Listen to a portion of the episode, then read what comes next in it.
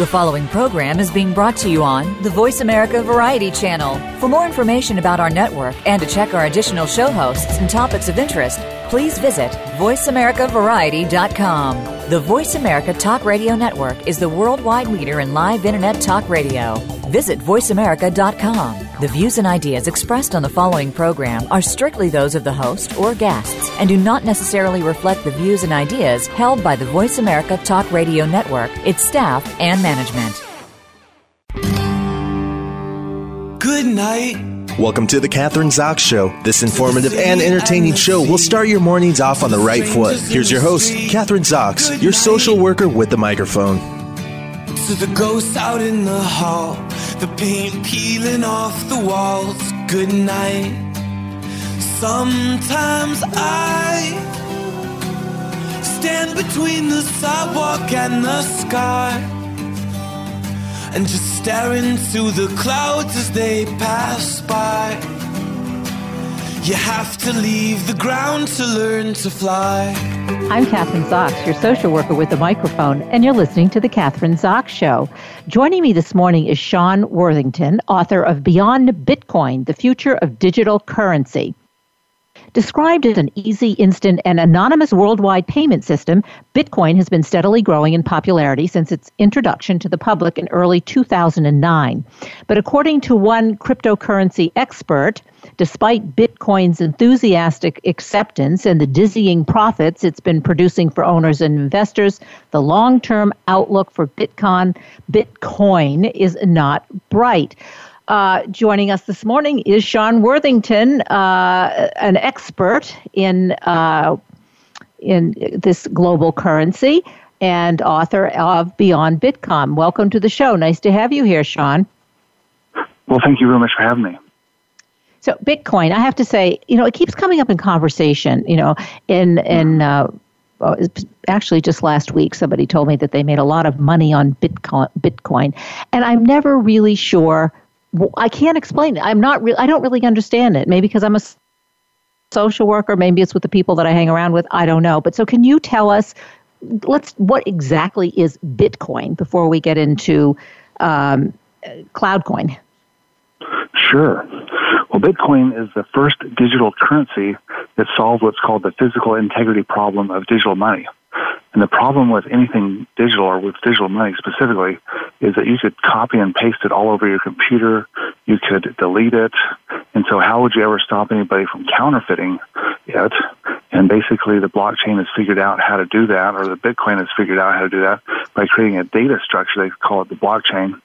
And you can write to it and you can read from it, but you can't delete any records and you can't update the records.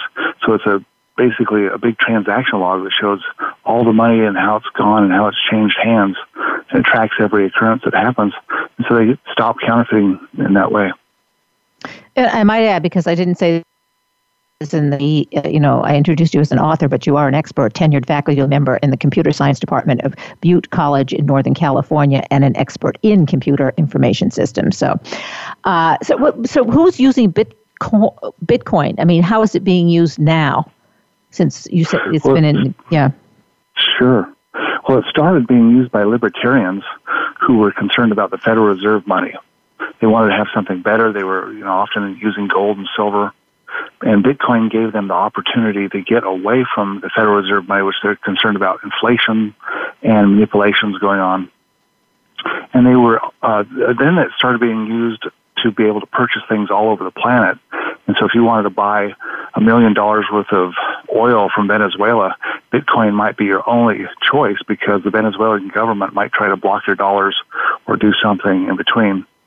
And uh, it grew in popularity, but um, what happened is that people who did buy it started realizing that they were making money at the end of the month, and so it became an investment. And so now you're seeing a lot of people investing money into it. And this has gotten pretty crazy now. We see that the price is exploding it's probably a bubble, but uh, now the majority of people that are buying bitcoins are in fact investors. So, what if I wanted to invest? What would I do? Just I'm sitting in front of my computer. Uh, you know, uh, take me through that. So it's not really an easy thing to do. The first thing you've got to do is you've got to get on the public ledger or the blockchain. That takes about three days and you've got to download a wallet, and the wallet is about 150 gigabytes if you want to do it securely. So you've got to download that, and that might take three or four days. And then you've got to find somebody that will sell it to you, and that could be, you know, a matter of just looking at your local Craigslist or or uh, uh, finding somebody that you know that's got bitcoins that want to sell them, or it could mean going to an exchange in which you have to go through a big process of uh, signing up and submitting documents and IDs, and that actually can take four days in itself, or maybe even a week. So it takes a long time. Right. So it's an arduous process, is what you're saying, right? You can't do it right away. And that's right. So yeah, and you talk about in your book. I mean, there are major flaws to Bitcoin. What else? What are the other flaws? It takes a lot of time. Um, and it's, and I, as I understand it, hackers can get into your computer and find out exactly what the transition transactions that you've done, um, and know exactly what your financial situation is like. Is that it? Well, there's a possibility. Uh, there's you know a lot of problems. The first problem that becomes apparent when people use it is that it's not scalable and that means that the more people that use it, the slower it gets. And so you might buy some bitcoins, but then when you go to sell them, you might find that you can't, or it's taking too long, or maybe the exchange slows down to such an extent that you're told to come back later because there's only so many transactions that the blockchain can handle every second. And if you go over that, then it could take days to do a transaction. So there's the whole the speed of it. But uh, like you said, you have an account number on the blockchain and it tracks every transaction you make. And this blockchain goes bigger and bigger and bigger as more transactions are made. And so what can happen is that if somebody was to come into your house and grab your computer, they might be able to find out what your public and private keys are, which would give away your account number and they could actually track everything that you've ever done. So it would, would not be private. It would be the exact opposite of private. Could be used to prove that you made purchases. And that's just the start of things. All right, so tell us some of the other flaws that are involved in, in bit that have to do with Bitcoin, because you think Bitcoin is not going to be used as a digital monetary system. I, am assuming. That's right. I mean, uh, one of the biggest problems is that it's not quantum safe. And now we're inventing quantum computers, which can, in theory, hack the blockchain in about two minutes. And I think it's pretty safe to say that our government probably already has warehouses full of quantum computers that are able to decrypt these uh, these uh, IDs and, and and get bitcoins but certainly in the future, the public will be able to do it. And I think that within 10 years, I can safely say that, the blockchain will be totally hackable. That's another problem. Another problem is that, that it's based on consensus. And so if the Chinese were to put up 6,000 servers, they could, in theory, just take over the blockchain and uh, claim that they have all the money. So, well, uh, so what's the difference between that and let's say, you know, I have. Uh, my money in my bank account online and or in different mm-hmm. banks and can't somebody hack that as well? You know what i mean? Isn't that possible as well? Isn't it sort of the same thing? Yeah that's a big that's a big problem. The difference is something called referential integrity and that is when you go online to your bank or you've got your debit card you've got numbers that point to what is supposed to be physical green paper money and it references that and so it's possible that somebody could come in and uh, steal your identity, and they could uh, get the, your username and password, and they could steal the references. And there's also some problems that maybe the bank doesn't actually have the money that's that they're supposed to have. Like if if uh, you're supposed to have a thousand dollars, what happens if they don't actually have a thousand dollars in the bank? So that's a big issue. But with Bitcoin, there's no referential integrity problems because it's um, you pretty much own what you have. There's no banks involved. So you mentioned quantum computers. What, can mm-hmm. for, can you explain that in lay term? What is a what is a quantum computer? Because well, uh, quantum computing is kind of like magic. It's unbelievable. There's something called a qubit, and these qubits have different states, and you know, basically they're able to uh, check thousands of different encryption codes all at the one, all at the same time. And so where a regular computer has to do them one at a time, they could do thousands at one time, and so they can uh, decrypt things much faster. And uh, you mentioned the United States getting they're like our government is, has more and more of those, and is that true around the world? Well, we don't know because that's all national secrets. As far as we know, our country doesn't, you know, our nation doesn't even have one of them. But we do know that IBM is manufacturing them, and you can buy them for $10 million. And we know that they are being manufactured in Canada. So if the uh, these private companies can uh, make them and sell them, certainly the governments, the strongest governments who are very interested in cracking codes, would have them just for that purpose. Right. So we, we have some idea, I guess, of what Bitcoin is and what it can do and what it can't do. But now you're saying you have, created uh, uh, what digital currency called CloudCoin that gets rid of these design flaws that we've been talking that you talk about that are related to Bitcoin. So, um, tell us about CloudCoin and how it differs from Bitcoin. And yeah, sure. And so CloudCoin is a, what's called a second mover technology. We were able to take a look at all of the problems that Bitcoin has, basically solve them, and we created a totally different data structure to handle the the uh, physical integrity of the digital currency. And basically, instead of tracking every transaction that ever happens, CloudCoin just checks to see if it's if the coins are authentic or not. And so it's a counterfeit detection system, a global counterfeit detection system. And so this allows us to have a money that transacts just in seconds, and it's 100% anonymous. There's no accounts required. You don't have to open up an account to get involved with it. So it's very easy to get started. In fact, uh, if you go to a, a marketing site called digitalfrontiernews.com and sign up for their newsletter, they'll give you five free cloud coins that you can try out and you just receive them in your email. And so it's uh, much faster, much more private. And if there was an Olympics among digital currencies, CloudCoin would just win everything, every contest. So you, I, I'm attributing this quote to you, but it's you've called it the world's most perfect currency. That's right. Is this something? Yeah. Go ahead. So I was working on my dissertation in computer information systems, and I was actually working on uh, being able to identify dollar bills and being able to tell different denominations by object recognition. And uh, I realized that monetary systems are just information systems. They're accounting systems. And what they do is they track all the value that we create so that we can then get that value out. And so it's supposed to create a system in which when we add a lot of value to the economy, we get a lot of value out of the economy. And the money is actually data. And so I just opened up my PhD database book and looked at what is the you know ideal data, what is perfect data, and I just applied that to money. I realized that money is data, and we can just add all these rules to it, and that's where we created CloudCoin. Right. Well, now that you said we created it, that's you and who else? You, you're working on your dissertation. You and who else are, are involved in this?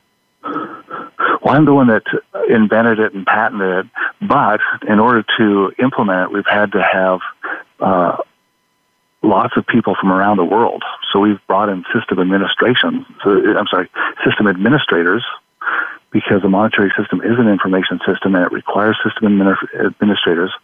And so we've got people in Russia and India in Taiwan, Japan, Colombia, all over the world that are, have created this network of counterfeit detection systems. Everybody's independent. They all have their own hardware. They, all, they have their own software and they help to tell whether cloud coins are real or not. So, how do you recruit these people? How do you know? I mean, how do you know? I, I just uh, like that they're legit. I mean, you're talking about all around the world, obviously, you know, and as you say, in, in China and Japan and mm-hmm. India. Yeah. So, I mean, do you, how I, how does that work? Well, we try to stay out of countries in which the people might get killed for doing what they're doing, like China. But uh, the you know online these days, you can recruit people all over the world from different websites. And uh, you can look at like Microsoft, and they've got a list of all of their Microsoft certified systems en- engineers, and you can contact them from around the world. And you have LinkedIn, which allows you to contact people from all around the world. So it was pretty easy making contact. And once I explained the concept to them, it was easy to recruit them into the project. And we also gave them philosophical tests to see if they believed in good and bad and whether they were basically libertarian in thinking and that they wouldn't try to uh, go in and change the data and play with things. So that's how that could be, yeah. That, I mean, that would be a pretty scary thing, wouldn't it? If they started doing that, I mean, yeah, it would. It would pretty much defeat the whole system. And so we have to make sure that we have uh, people that understand that money is data and that want to make this make it work. And of course, every other digital currency has the same problem, except um, ours is a little bit different in that we are scalable, and that means that we start with a small amount of servers and then we start adding them on as the demand grows. And so, at least to begin with, it's important that we have very good administrators. Uh, so now that you've reached this point, I mean, what's the next step in terms of cloud coins? What are you going to do with it, or what do you hope to do with it? Well, we're still getting out of our infancy, and we have to create an exchange, and we hopefully will have that done in the next couple of weeks. Weeks, and then we've got uh, something called. What does that Cloud entail? Bank. well, I, I just want to step back so we understand this, but like you have to create an exchange. What does that mean? How do you do it? And so people are going to want to take cloud coins and exchange them into their local currencies, whether it be dollars or euros or yen or what have you. And we want to make that easy for people to do. Uh, PayPal is actually a monetary system. It's a private ledger system that makes it easy to do that. We want to do that as well. So we have to create exchanges, and um, we're in the process of doing that. It hasn't been done yet, but it just allows us to exchange cloud coins for any other currency in the world. So that'll add a big, big uh, value to CloudCoin. We also want to create merchant software that allows anybody to put CloudCoins into their software because CloudCoin is the first day, uh, money that can be imported, actually imported into software. And so we're making some um, trial uh, software that shows how that works and uh, code that people can just plug right into their website to make it happen. I mean, is it easy for just your average consumer to use this, or do you really have to be some kind of a, a techie kind of person, or under, understand, or, or not? I mean, so we developed it so that it's basically JPEG images. And so if I want to give you money, I just email you a picture of money. And if you look at the money, you can see it's got a serial number, and every different JPEG has a different serial number and you then import this into a piece of software that owns it. That means password own. It changes all the passwords so that only you know those passwords. And that's how you basically own it is by changing the passwords so that only you know them. So what you're saying, it's a fairly simple procedure for anyone to do, is it? Yeah, you can send them on Facebook or email or Skype. It's designed to look and feel like money so that it doesn't seem odd or strange like Bitcoin where you've got to have this so-called wallet, which is just a program with these crazy uh, hexadecimal addresses that you've got to type in. Uh, it's, it's nothing like that. You can just put it on a USB drive, and I can give you the USB drive, and now you've got the money. Or uh, it's even possible for us to store the cloud coins in our minds. We can use an algorithm that allows us to create passwords that we put in the money, and we can store these in our minds, and we can transfer them then through whispering or talking to people. And so it makes it really very private and perhaps even unhackable. Well, does this, Sean, is this digital currency? Is this going to, is this the wave of the future? I mean, in 10 or 20 years, this is the kind of thing that we're going to be using to exchange digital currency as opposed to like, you know, dollar bills where you, you know. Yes, it's going to dominate everything. And the reason is because it's such a, a, a better currency you're going to be better off by having it. If you've got this digital currency, it'll go up in value uh, steadily, where other currencies will go down in value. And it's going to be a lot more convenient for you. You're going to be able to buy and sell things on your cell phone. And you're really, I don't think you're going to want any other type of money, even gold and silver. This allows you to buy anything uh, on the other side of the planet completely private, and you don't have to pay any bank fees or tariffs or, or anything like that. And this will replace, I mean, I'm just, you know, this obviously is your opinion, but I mean, will replace our banking system? Absolutely. We won't need vaults or tellers or ATMs or anything like that. The whole banking system can pretty much go away because we can actually have our banks on our computer. We can have it where our uh, our computer sits and listens and waits for money to arrive in emails and then takes ownership of that money. And our banks, we can set up Excel spreadsheets where it automatically pays everybody that we want it to pay. And uh, we will not need banks except for if we want to get interest. We might want to take any extra savings that we have that we're not spending. We might want to then send that to an investment bank so that they can make loans on it. We can receive some interest. But besides that, the banks aren't going to be uh, necessary anymore. And uh, of course, the banks are threatened by this. Let's talk about the threat because I was thinking about is is the precursor to all this like you know when you could you wire money for instance I mean that's kind of like a mm-hmm. basic mm-hmm. right it, and is or you can pay your bills online or I mean is that just was kind of the very beginning of doing of of of doing uh, digital currency I guess well, um, so the, like when you pay bills online, basically they just write checks, and those checks go through the mail. And the check is a way of being able to send money to somebody without actually sending the money to them, and it makes it much more convenient. And uh, but digital money will have digital checks just the same way as uh, as regular money has, and so we're creating a bill pay system in which we have checks as well, and we send out the checks to people, and they can then go to the to our uh, cloud bank software and cash them. That's interesting. So how do you? Uh, I guess what I can't uh, sort of get my grasp is so where's all the I mean, how do you, are you, can you create money? Do you know what I mean? See, what's the basis of all of this? Like where, like the gold, like the gold is, or the, our gold standard is the basis for our monetary system, right? So what's the base, you know what I'm saying? Absolutely. Like, where is it? And so this is the big yeah. revelation. This is the big thing that we figured out. And that is that money is data. And so if you want to make excellent, wonderful money, it doesn't need to be made out of gold or silver or paper money that can't be counterfeited. It's got it's uh, just has to have what's called physical and logical integrity, and part of that is that number one, it cannot be counterfeited.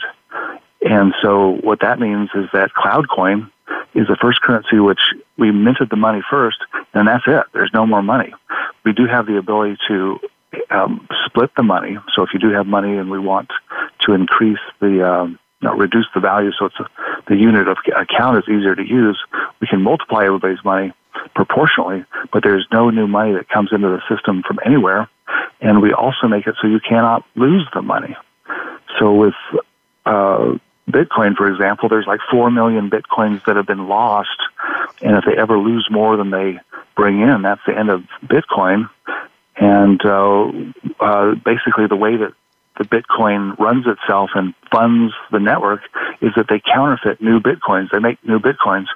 But the way that CloudCoin works is that we have our miners and they mine for lost cloud coins that have been permanently lost. And when they find cloud coins that have been permanently lost, they can recover them and that's used to pay for our system. And so we don't have any permanent loss in our system. Well, one last question because we, we don't have that much time left, but is there some, is it because you can do this so quickly and you can do it on your iPhone, as you say, you can um, make purchases and and uh, invest. Is that a danger? You know, it's it's people that can make mistakes, and you know, you sort of get ahead of themselves when it comes to, let's say, just investing. Is is that an issue or a problem with this kind of currency?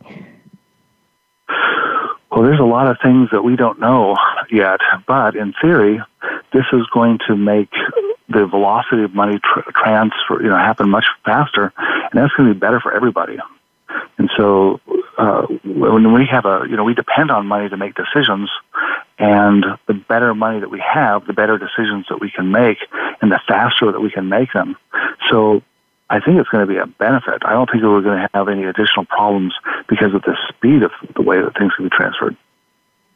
Well, if people want more information about this, because we uh, we only have about a minute left, uh, I've got a thing here that says you can request a free, copy your book, Beyond Bitcoin: The Future of Digital Currency, and get five free cloud coins. Can we do that? That's right. If they go to digitalfrontiernews.com. Yeah. Say that uh, again because I interrupted. Digitalfrontiernews.com, they just sign up for the newsletter. Okay. Say that one more time. I keep interrupting you. Okay, sorry. It said at uh, digitalfrontiernews.com, they can sign up for our for our newsletter. They can receive the digital book for free and five free cloud coins to try them out. And it could be worth a lot in the future, so I think it's worth doing. Great. Thanks so much for being on the show today. We've been talking to Sean H. Worthington, author of Beyond Bitcoin, The Future of Digital Currency. Um, have a great day. I'm Kathryn Zox, your social worker with a microphone, and you've been listening to The Kathryn Zox Show.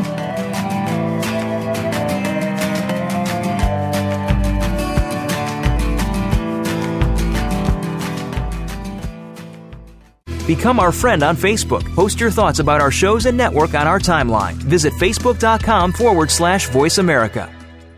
The Voice America Live Events channel is here now to showcase your corporate, individual, or organization's live event. Visit voiceamerica.com forward slash live events to see all of our past live events and find out more. Whether it's a multi day conference, special speaker, or single day event, we've got everything to make your event a success. We can do a few hours or a few days. For more information about taking your event to the next level, call Jeff Spinard at 480 294 6417 or email info at voiceamerica.com. Again, that's Jeff Spinard at 480-294-6417 or send us an email to info at voiceamerica.com. Voice America is where you are and where you want to be. Join us around the globe as we broadcast live from some of the most interesting events available. Don't forget to view all our live events, including on-demand access to past events that you may have missed by visiting voiceamerica.com forward slash live events. If you think you've seen online TV before, let us surprise you. VoiceAmerica.tv is online now. The leader in live internet talk radio has done it again. Multiple channels, a state of the art viewing experience, live and on demand programs streaming 24 hours a day. It's exactly what you want, when you want it. VoiceAmerica.tv. From health and wellness to business, sports, and everything in between. Discover our new world. Visit VoiceAmerica.tv now and experience the future of online television. VoiceAmerica.tv. Have you become a member yet? Sign up now to become a member of Voice America. It's always free and easy. Plus, you get to take advantage of some great member benefits. Get unlimited access to millions of hours of on demand content across all of our channels. Keep track of your favorite episodes, shows, and hosts in your own customizable library. Find out what shows you might be interested in based on your favorites. Plus, you get insider access with our newsletter. Membership gives you more. Sign up at voiceamerica.com and click register at the top right. Stimulating talk gets those synapses in the brain firing really fast. all the time. The number one internet talk station where your opinion counts. VoiceAmerica.com. You're listening to The Kathryn Zox Show. If you would like to join our conversation this morning, call now. The toll free number is 866 472 5788. That number again is 866 472 5788. I'm Kathryn Zox, your social worker with a microphone, and you're listening to The Kathryn Zox Show. Joining me this morning is Diane Sherry Case, author of Write for Recovery Exercises for Heart, Mind, and Spirit. When Diane Sherry Case started teaching teenagers in prison, she encouraged her students to use creative writing. Through journaling, she discovered that many of the inmates, all triple felons, were victims of abuse. She unlocked a healthy creativity in them and is now using that power to inspire others. Diane has a rich and varied career in the arts, beginning as a child actor, best known for her role as Lana Lang, the first superhero's first girlfriend in Superman. And she's also the author of countless short stories and two novels. Welcome to the show. Nice to have you here, Diane. It's good to be with you. All right. So you're a writer, an actor. Uh, you are definitely been involved in the arts for many years, and here you go into prisons. I guess teaching teenagers, uh, and finding out that in order, I guess, to help them sort of be able to express themselves, you encourage them to use creative writing. Um, how did that begin? How did you? When did you discover that? And what was the purpose initially when you went into these prisons uh, teaching uh, these teenagers? What, what was well, your goal I had initially? Been, I had been uh, writing for a long time, and I was teaching uh, writing at a private school, and realized that it was healing for the kids. And so I started uh, designing my exercises to be more geared towards healing and to be. Um, and then I was asked to teach at prisons. And um, uh, in the meantime, I went back to school and got a master's in psychology. And that enabled me to gear a lot of the exercises um, to psychological principles. And um, I just discovered in the prisons that the kids had, a lot of them had never really told their stories. And I allowed them to destroy the paper if they wanted to, to write privately. But it was just so good for them to get out their secrets. And a lot of them then wanted to share. And what I discovered in uh, many of the cases is that the kids had been abused in the same way that their crimes their their crimes resembled the abuse they had suffered as children. Um, some of them were sexual crimes, some of them were violence, and they mirrored what they had been through as children. And so this was the first time the kids were really able to put together the cause and events. Uh, well, it's interesting. I want to. I want to uh, well, you started with you're saying with kids in private schools, and then you're kind of doing a 180 to kids in prison, which is interesting because it would seem to me that's a different demographics in terms of the experiences that these kids have had. But yet, it was quite able, a shock.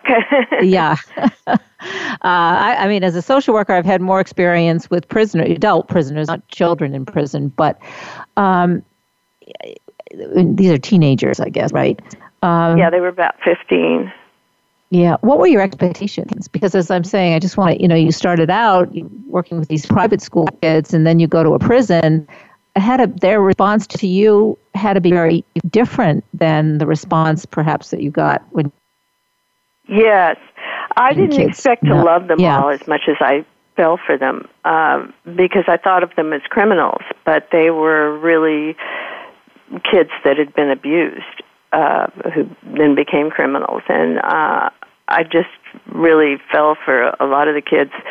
They wrote really touching stories, and um, I, I guess I ex- I didn't ex- I expected them to be. Most of them were had trouble with the English language, um, which was a challenge, but they were still able to free flow write and to uh, tell a lot of stories that haven't hadn't been told.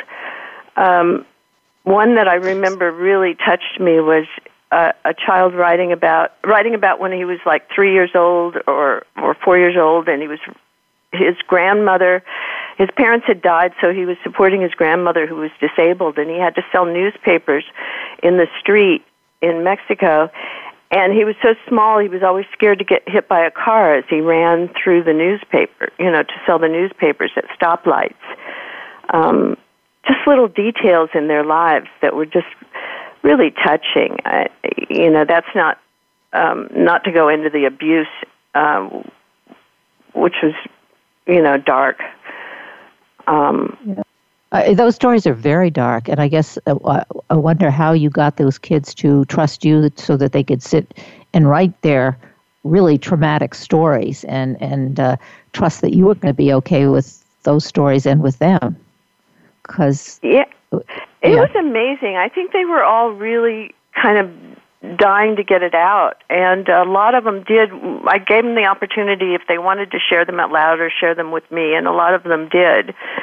And I think that's really valuable too because you have a witness. It's like confession. Um, and it was a safe place. I, you know, I was I was guaranteed that it would be a safe place for them to write and not have consequences for what they wrote. Discuss the process with us. I mean, I'm always interested in like they wrote their, they trusted you, they wrote their story. You were there, you were a witness. It was a safe place. You had already gotten a degree in psychology, uh, besides being a writer. Uh, uh, once they wrote their story, then what happened though? What happens after that? You know, what what what's the um, you know what's the outcome? They write the story. They've sort of spilled their guts to you in writing. Uh, then what? Well, sometimes I got letters after I stopped teaching that they their lives had turned around. Uh, a couple of them. Uh, I didn't keep in touch with many of them, but I did get forwarded a couple of letters, and that was really touching. The the the process of teaching them, I I use exercises that are. Um, that are based on creative writing exercises. So they're not it's not just telling you to write their your story, which is sometimes daunting. And I also instruct them that they don't have to use punctuation or complete sentences or even worry about spelling. And that way you can free flow write faster than you can think. So my idea isn't to get your thoughts on paper, it's to get your subconscious and your heart on paper. If you write faster than you can think, um, sometimes you surprise yourself and go, "Whoa! I didn't realize that was in me," or you know, I didn't realize I felt that way. Um, and that's a really interesting therapeutic process. I, um, if I was to do it in retrospect, I, yeah, I think it's it's really good when you're dealing with really um, intense, heavy abuse and stuff to have a therapist to then bounce it off of. It the writing hurries therapy along because it brings up so much stuff. But in a class setting, um, if it's really intense stuff like that, you, you want to be. It's fragile. Yeah, and they're vulnerable. And so I was glad I had the training. Yeah, I, I, it would seem to me you would need that, but also it would see that you would also want to have follow up with counselors or, or social worker or whomever, because you know there could. I mean, this is for them may be just the beginning when they were able to ever acknowledge those feelings, is what you're saying. Uh, one of the things that you say is that, uh, and I wonder why unused creativity can be harmful and how to express it constructively.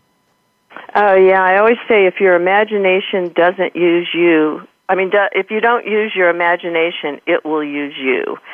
And that is in the form of obsession or dark thoughts, or if if you're most people are creative by nature, and uh, one of the delights of using these exercises is that literary talent is actually quite common. And so often people are surprised uh, and their creativity is awakened. And that's an exciting process. I always um, tell my students to do something in the in a creative realm every day for 10 minutes it really enriches your life. Um, and uh, I have a lot of like lawyers that take my course, and people that haven't that have written all their life but haven't done it creatively, and it really um, is exciting for them to experience that that delight so you, in surprising themselves. And uh, we're talking about with this, the prisoners, with the teenagers who suffered abuse. We're talking about trauma. So I'm assuming that, and you mentioned the, the lawyers or anybody who takes your course. I guess if you were able to, it's it, sometimes easier to express trauma in writing rather than maybe verbally, or at least in helping to acknowledge that whatever it was happened to you and that that can improve your mental health. I think so. I think you get to deeper places by writing. I think because when you're talking, you're thinking. And uh, I think sometimes you really do excavate a little uh, deeper by writing. Um, it's also private, so you don't have to be in confession. You can do it and then decide later if you want to burn it or share it or tear it up, in the case of the prisoners, or share it. Um, You can also So- write it and stop in the middle and put it down and come back to it, which is different Yeah. than if you're yeah. and you can process your emotions that way. It's um, it's also a therapist that's always there. Once you learn to do that, you can do that for the rest of your life. And when you need to work through a problem or you have something you're stuck with, uh, you have you can write about it. You can write letters to yourself from your older self to your younger self. You can write letters to your lost loved ones. You can write lists of, of things you love, things that you like about yourself, things that um, the, your senses, things that you smells you like, tastes you like, feelings you like. These kind of things make you more mindful in everyday life, and um, it's just it's a it's a delightful process. It's just I've always journaled. It was is my love of journaling is what I guess brought me to do this, and I believe that art saved my life when I was a child. The first acting job I was cast in was a role called the Brat in a, a, a TV series, and I um, I was in my home. You didn't express anger. I would get hit if I expressed anger in my house. It just wasn't allowed, and I got to kick people in this series. They had shin pads on, and so I discovered that I could express my anger through art, and that saved me in a lot of ways from a from a difficult childhood that I had that outlet. And I also wrote in my journal all my life. And I think that that did me as much good as therapy. Um, Well, you talk about that. You, you, your own trauma, your own loss. Um, you, you said that artistic expression has sustained you through that. Uh, it, I mean, you mentioned that you got hit if you expressed any kind of anger. Were there any other real, tra- any traumatic events or other, you know, losses in your life that this that being able to express yourself to write really helped you through it and made oh, you I'm more a box mindful? of trauma. I'm Well. a box full of trauma in my life. I, I've been, I've had everything happen. Um, I was kidnapped in Mexico. I have had sexual abuse in my history. Um, my my only sibling died a sudden death when she was 35, and uh, I had a very traumatic divorce. And I've written through it all. well those are those are huge losses and huge traumas. Um, so tell us how that helped. I mean you said well how about starting with the first example you gave like you got kidnapped in mexico. What happened? Um,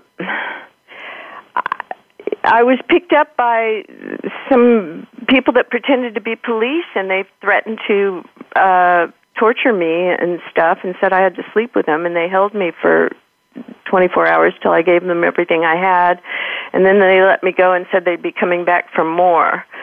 Um, and so I left town. I was told to leave town by a lawyer, and uh, uh, in Mexico, it's a it was a fine line. This is a long time ago, but it was a fine line. You didn't know who was police and who were the the bad guys.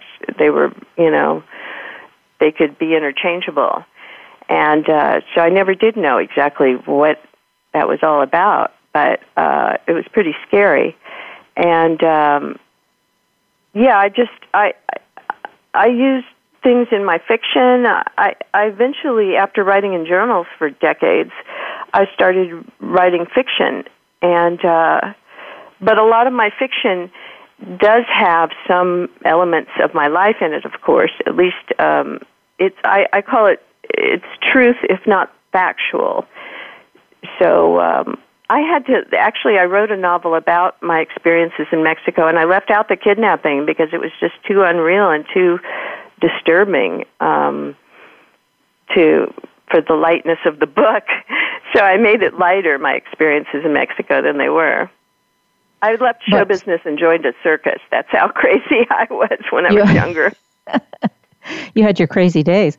Um, Yeah. yeah that's uh, uh, that's terrifying actually. I mean the story you just described uh, and um, so let's go on to next. You, you mentioned a couple other very traumatic experiences losing your sister sister at age 35 um, Yes. just suddenly. Yeah. I mean uh, those are the kinds of things, unfortunately, probably many of us have experienced those similar that similar kind of trauma, uh, losing a loved one who dies suddenly, um, and so you're saying that this process of writing for recovery is really helpful when when that happens. Oh yes, definitely. I don't know what I'd do without my my journal. Um, and I was able to write a uh, a memorial for her a day after she died. I don't know how I did that, but I guess it's just being used to writing. Yeah, well, that's your skill. That's your that's who it would seem your profession, but who you are too. It would seem to me that would be a kind of a spontaneous thing. Uh, if you were a orator, you'd get up and give a great speech, maybe, or. Um, it's my go-to is writing about it. It's definitely my go-to, and sometimes I cry when I write. Sometimes I laugh. Um, sometimes it's uplifting. I try to nowadays. I concentrate. Oh, I want to say one very important thing about writing about trauma, and that is, I think it's important not to do it repeatedly, to do it once or twice, share it or get rid of it, feel like you've processed it as much as you can, and move on to things that lighten you and create more mindfulness and more spirituality and lighten your mood. Because if you dwell on the trauma too long, it tends to embed it in you even worse. So, repetitive writing about trauma, I don't think is that healthy. I think it's good to get you mean it out. Repeating, do you mean re- repetitive writing about the same trauma, or yes, like a series of traumas? So you could write about each one separately, but don't keep writing about the same one all the time. Is that what you're saying? Exactly. Get it down in detail, as much detail as you can, and then try to let it go. Do you have to share um, it with someone or not? Is it more helpful to share if you trust someone, or does yes. it not make a difference? Yes, it is. It is. But you can also do a ritual where you, you know, I like for adults burning it, uh, if you have a fireplace or someplace safe. Uh, but some kind of ritual getting rid of it. Um, if you if you really don't want to share it with somebody, but it's ideal to share it with with somebody. And as I say, if you are in therapy, it really quickens therapy along because you get to things that might take you a year to tell. Uh, yeah, that's true. I think that you come out of denial. that would be very helpful. Mm-hmm.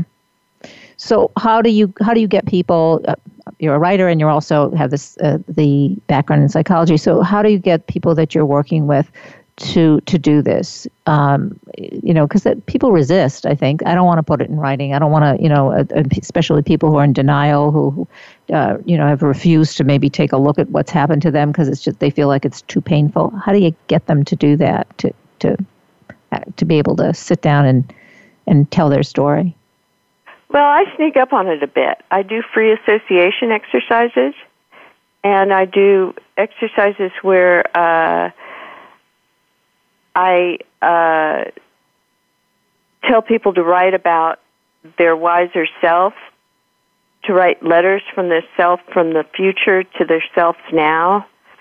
Um, and I just give them different kind of creative writing exercises. Uh, sometimes I'll have them write from art, which ev- evokes stories, and eventually your stories come out. Um, when you're doing these exercises usually. You don't have to just say write about the trauma. And it, when you do say write about the trauma i make sure that you use all your senses when you're remembering it. Um, it's very important for it to be vivid. And uh, kind of relived that's why i think when it's it's especially when it's new trauma you do need support if you know if something's happened this year well, I'm um, thinking about some. You do need individual support. The, about the me. I'm thinking about the Me Too's. Uh, you know, all that's coming out with all the women who have been abused and who have never told their stories, um, and are beginning to do that. It would seem to me that this would be a great a vehicle for those kinds of stories as well. For the definitely sexual abuse or yeah harassment and, and, and all of that. Um, there's a, there's an exercise in my book that's really optional that uh, I don't recommend for everybody. I I was given it in my psychology program, and I couldn't hardly do it. But it's it's I did it of the good things, and that is a history of your sex life. Uh, it's interesting to see where you've gone with that and how you've changed in your viewpoints and stuff towards sex and how you feel about it. Um, it's interesting you should say that, Diane, because I've had that conversation now in the past few weeks with most of the women, with many women that, I know, friends and colleagues. Like what it, in talking about, like you know, you have a whole history of of your uh, of your sexual history, and and it's amazing. I'm beginning to hear, I mean, a lot of stories from a lot of women that I've known for a long time that I had no idea. Yeah, I think uh, I, it's a huge percentage of us have been suffered some kind of harassment, and uh, being in show business as a young teenager wasn't great. No, did you know Harvey Weinstein? No, but I knew others. Similar. Pardon? Similar types of, of uh, yes. Uh, characters. Yes. Yeah. Uh, horrible things. One big director showed me kitty porn. It was I've, I've been haunted by it all my life, and I've I've written to him and actually sent it because the other uh, abusers, perpetrators died before I ever did anything about it. So I've actually confronted this guy. And what's his response, or has he responded?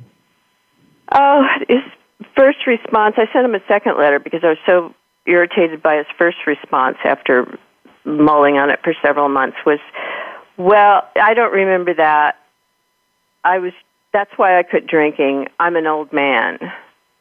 So it really wasn't um uh remorse. He was a very powerful man in Hollywood, but I haven't heard other people come out, so I can't really come out you know, I can't.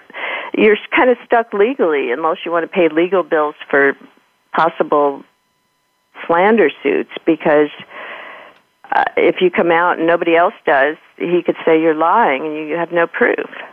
Yeah, well, that's it. He said, she said, I guess. I mean, yeah, which, as you say, then you have to get into legal battles and you can bankrupt yourself. Um, yeah. So it's kind of, I really admire the women who have come out, especially the ones who initiate and then got everybody follows. That's amazing. Yeah, I think that will precipitate a lot of, of change, and I think it's it's obviously really positive change. Um, only a couple minutes left, so um, just uh, and one. I know that one of the other things that you do is you teach uh, therapists to use writing in their practices. I kind of touched on that, but do you actually have classes for that so that you teach social workers or psychologists to, to use this form of uh, creative writing for their clients or their patients? No, I do one on ones. Um, and what I do is take them through the process so they experience it. Some actually, sometimes I've gone into treatment centers and uh, counseling centers and taught, you know, given uh, presentations for a whole group of 120 interns, um, things like that. But I like working one on one and and and doing what I would do with an individual client, taking them through the exercises. I gear each exercise on the one before, how the person has responded to the one before, and then I design the next one in the session so that we're working on whatever problem or whatever issues they're dealing with. And so the therapist gets to experience that and can use those techniques on their clients, with their clients. Well, uh, we want to buy. We want to recommend the book, Write for Recovery: Exercises for Heart, Mind, and Spirit." Uh, you can buy the book online, bookstores everywhere. It's available for pre-order on Barnes and Noble, and I think on Amazon. It's it's due out January sixteenth. Oh, all right. So we're we're early. We're early, good. but you can go to my yeah. website, writeforrecovery.com, and find out a lot of information. Yeah, about the book and also about you and what you're doing, I assume? Yes. Great. Well, we'll be looking write for recovery exercises for heart, mind, and spirit. And we've been talking to Diane and Sherry Case. She's the author. Thanks so much for being on the show today. It was great having you. Thank you, Kathryn. Have a good day. Have Thank a good you. holiday. Yes, you too. okay. I'm Kathryn Zox, your social worker with a microphone, and you're listening to The Kathryn Zox Show. We hope you have enjoyed today's episode of The Kathryn Zox Show. You can listen live every Thursday morning at 7 a.m. Pacific Time on the Voice America channel. Want to know more about Kathryn? Visit her website at www.kathrynzox.com. Be sure to join us next week for more interviews and great conversations with Kathryn Zox.